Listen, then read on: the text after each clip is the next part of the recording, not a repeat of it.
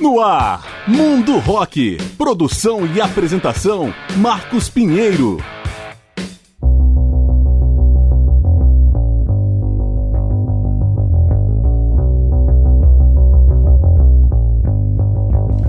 Fala galera, eu sou Marcos Pinheiro e está começando o programa Mundo Rock, apresentando especiais com grandes nomes e momentos da história do rock.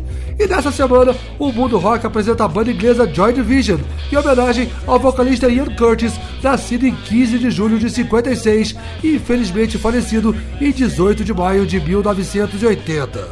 O Joy Division teve carreira curtíssima, menos de 4 anos, abreviada justamente pelo suicídio de Ian Curtis lançou dois álbuns completos, alguns EPs e vários singles e coletâneas. Mas a sonoridade que derivou do punk para timbres mais sombrios e calcados em linhas de baixo tornou a banda única e original. As letras inspiradas eram carregadas de dor e desilusão. Além de Ian Curtis, o quarteto contava com Baron Summer na guitarra e teclados, Peter Hook no baixo e Stephen Morris na bateria. Após a morte do vocalista, os três remanescentes ressuscitaram em outro grupo, que conquistou grande sucesso ao misturar rock, pop e eletrônica, e está nativo até hoje. Estamos falando, claro, do New Order. A história do Joy Division começou no show dos Sex Pistols, em 20 de julho de 1976, a lendária banda punk, também de vida curta, se apresentou na cidade inglesa de Manchester para poucas pessoas. Entre elas, os amigos de infância Bernard Sumner e Peter Hook, que ficaram impressionados com aquela performance visceral. Os dois convidaram então o amigo Martin Grassi para ser o vocalista de uma nova banda, mas ele não teve como ficar porque trabalhava numa fábrica local. Sumner e Hook colocaram um anúncio na loja da Virgin Records e Ian Curtis apareceu. Pete Shelley, líder dos Buzzcocks, sugeriu que eles usassem o nome Steve Kittens, mas logo adotaram Warsaw em referência a uma canção de David Bowie. Na primeira formação, o baterista era Terry Mason, substituído em seguida por Tony Tabak e depois por Steve Brotherdale. Em julho de 77, Warsaw gravou uma demo com cinco músicas, mas Brotherdale, de temperamento agressivo, foi demitido. A banda então foi atrás de um outro baterista e Stephen Morris chegou. Para não criar confusão com o grupo punk lotrino Warsaw Pact, eles adotaram o nome Joy Division no início de 78. Vamos começar a parte musical do programa com a música Warsaw, gravada no primeiro EP An Idea for Living. Joy Division no mundo rock.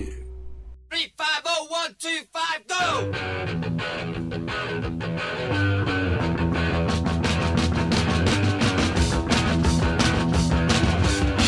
I was there in the backstage when this light came around. I grew up not a changeling, but when the first time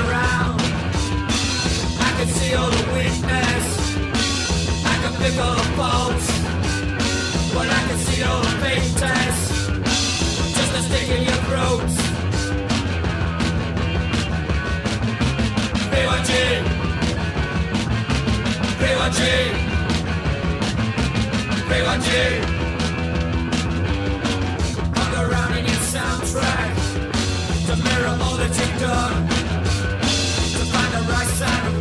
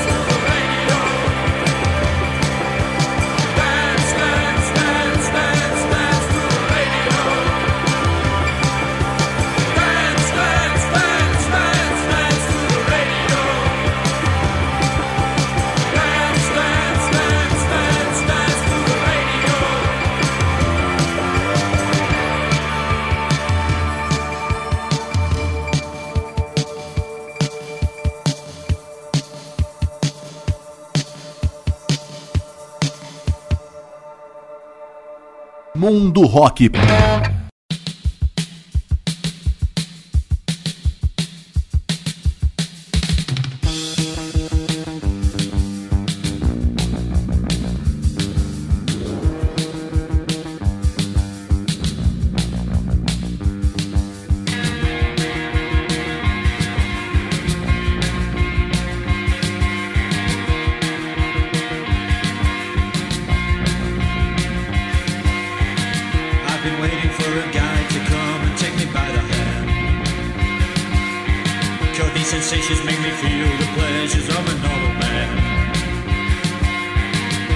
say she's barely in, we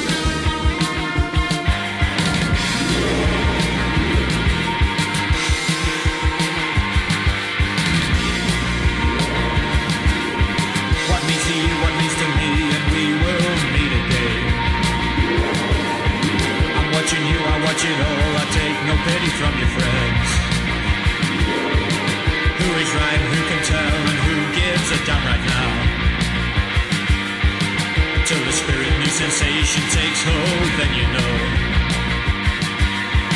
Until the spirit new sensation takes hold, then you know.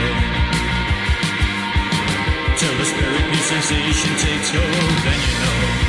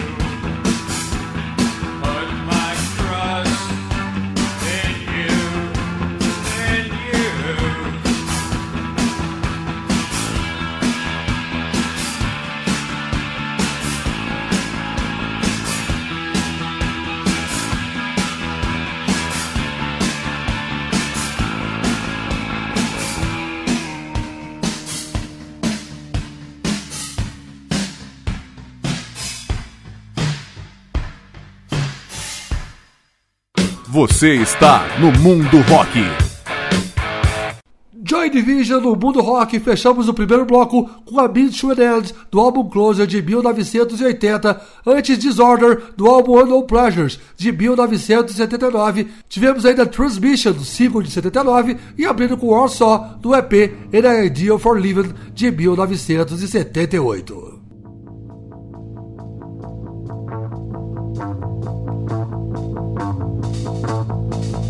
Estamos apresentando o mundo rock, em especial com a banda inglesa Joy Division.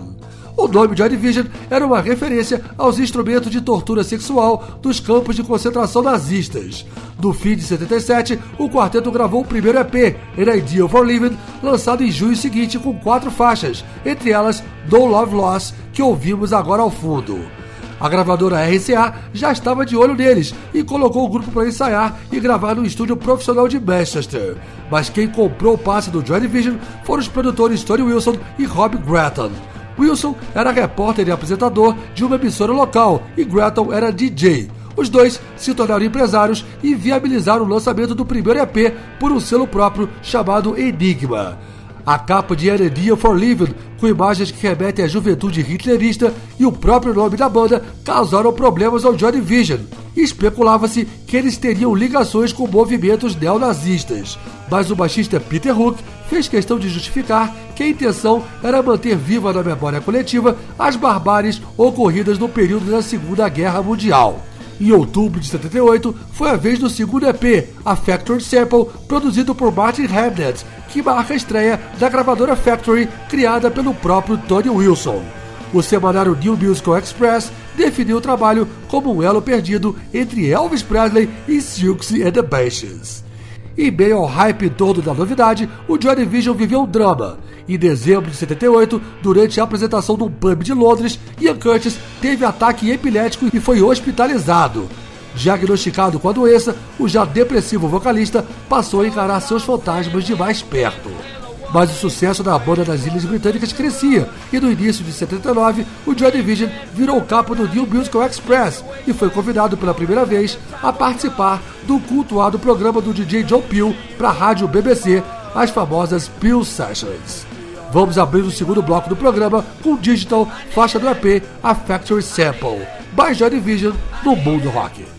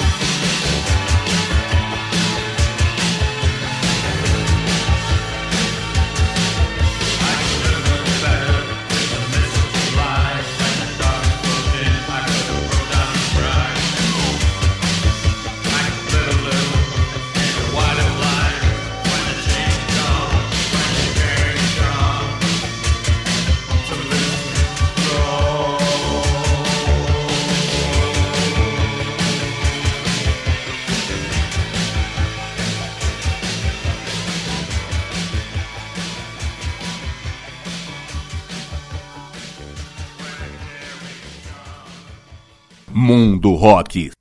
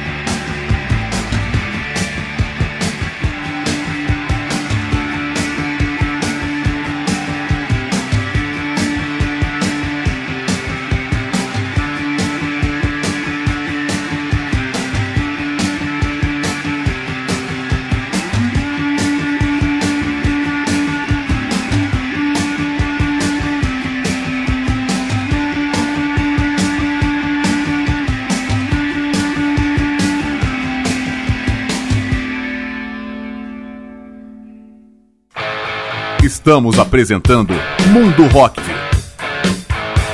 Joy Division no Mundo Rock, fechamos esse segundo bloco com Incubation, single lançado em julho de 80. Antes, X Lost Control do álbum Unknown Pleasure de 79 e abrindo com Digital do EP A Factor Sample de 1978. Estamos apresentando o Mundo Rock, em especial com a banda inglesa Joy Division, em homenagem ao vocalista Ian Curtis. Em junho de 79, o Joy Division lançou o primeiro álbum cheio, Unknown Pleasures, mais uma vez produzido por Martin Hamnett, maior responsável pela sonoridade que se tornou característica do grupo. O quarteto assumiu o aspecto mais soturno, calcado nas linhas de baixo de Peter Hook o disco teve trabalho gráfico do criativo Peter Saville, que imprimiu icônica identidade ao Joy Division. Unknown Pleasures fez relativo sucesso em se tratando de um lançamento independente e levou a banda a se apresentar em programas locais de TV e a fazer turnê com os Buzzcocks pelo Reino Unido. O ano de 79 terminou com o lançamento do single Transmission. Em janeiro de 80, o Joy Division saiu da casinha e embarcou em turnê pela Europa por quase dois meses. Na volta, gravou o segundo álbum, Closure, mais uma vez sob a batuta de Martin Hamnett.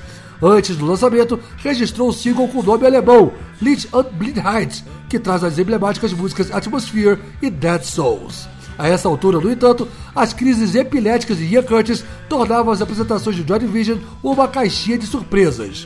Enquanto os companheiros de banda estavam preocupados com o vocalista, o público achava que aqueles espasmos no palco faziam parte do show. Cada vez mais deprimido, Ian Curtis tentou suicídio em 7 de abril, ao ingerir grande dose de medicamentos. Vários shows foram cancelados e o Joy Division só voltou a tocar em 2 de maio de 80 na Universidade de Birmingham. A apresentação incluiu no repertório o primeiro registro da música Ceremony, que seria gravada no ano seguinte como o primeiro single do New Order. esse show de Birmingham foi o último do Joy Division. Para abrir a terceira parte do programa, vamos ouvir a ótima Shadow Play, faixa do álbum Unknown Pleasures. Mais Joy Division no mundo rock.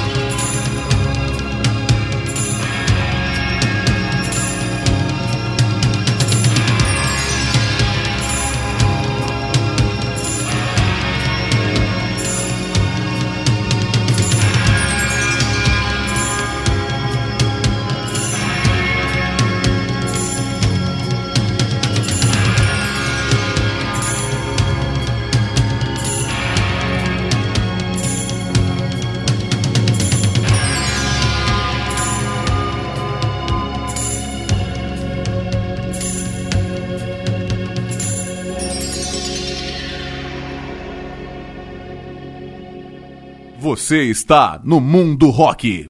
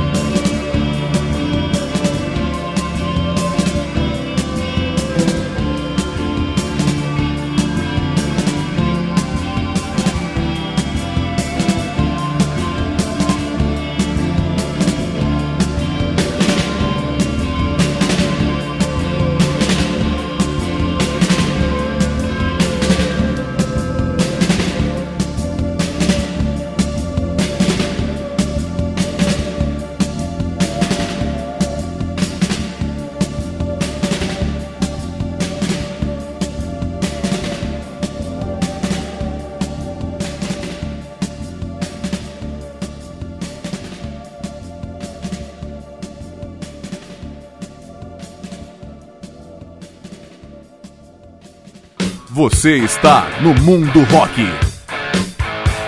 Joy Division no mundo rock, fechamos o terceiro bloco com Hard Soul do álbum Closer de 1980. Antes, a belíssima Atmosphere, single lançado em março de 80 e abrindo com Shadow Play do álbum Unknown Pleasures de 1979.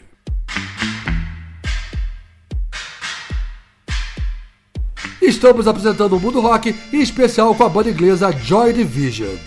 Após o show na Universidade de Birmingham em 2 de maio de 1980, os integrantes do Joy Division foram avisados do convite para a primeira turnê norte-americana. Eles obviamente ficaram entusiasmados com a notícia, menos Ian Curtis. As crises depressivas do vocalista já tinham deteriorado sua relação com a mulher Deborah, com quem namorava desde a adolescência. Curtis começou a ter um caso com a belga Nick Noré, que tinha conhecido durante a turnê europeia. Poucos dias antes da viagem aos Estados Unidos, Ian Curtis voltou para casa querendo convencer a mulher a não pedir o divórcio. A recepção de Débora foi tão fria que ele passou a noite sozinho vendo o filme Strozek do alemão Werner Herzog. Na manhã de 18 de maio de 1980, Deborah Curtis encontrou o marido enforcado na cozinha. Uma morte que naturalmente chocou os companheiros de banda, o empresário Tony Wilson e a mídia musical britânica. Em junho de 80, saiu o single póstumo Love You Tears Apart, belíssima e triste canção que se tornou o maior sucesso da carreira do Joy Division. Em julho, foi finalmente lançado o segundo álbum Closer, que alcançou a sexta posição das paradas britânicas. Seguindo o pacto de se manter juntos, os três remanescentes convidaram Gillian Gilbert, namorada do baterista Stephen Morris, e se reinventaram com a criação do New Order.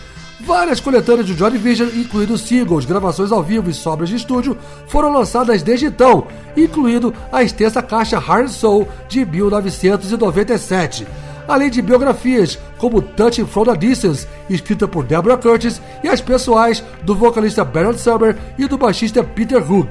E ainda tem os filmes 24 Hour Party People e Control.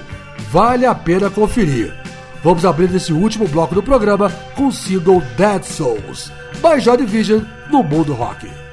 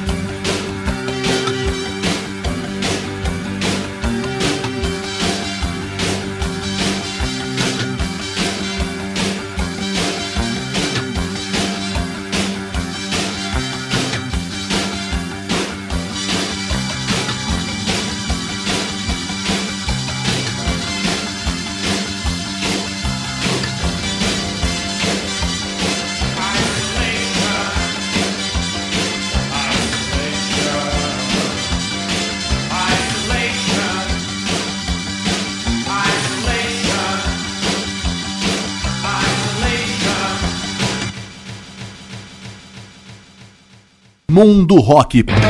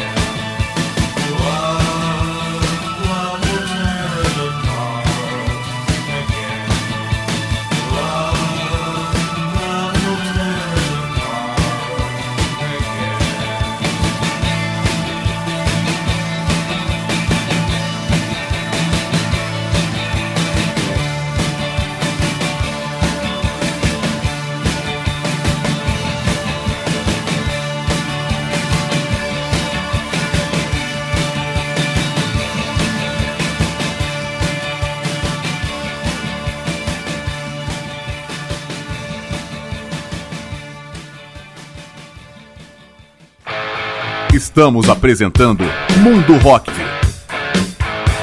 Joy Division no Mundo Rock, fechamos esse especial com a belíssima Love You Tear Us Apart, single lançado em junho de 1980. Antes, foi Isolation, do álbum Closer de 1980, e abrindo com Dead Souls, single lançado em março de 1980.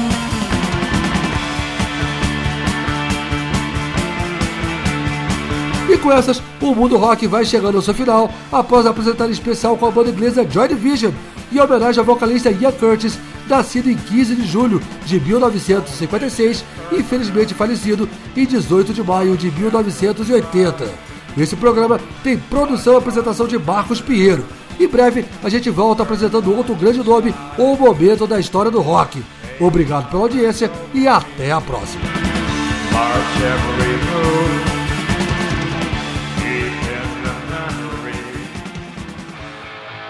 Você ouviu Mundo Rock. Produção e apresentação Marcos Pinheiro.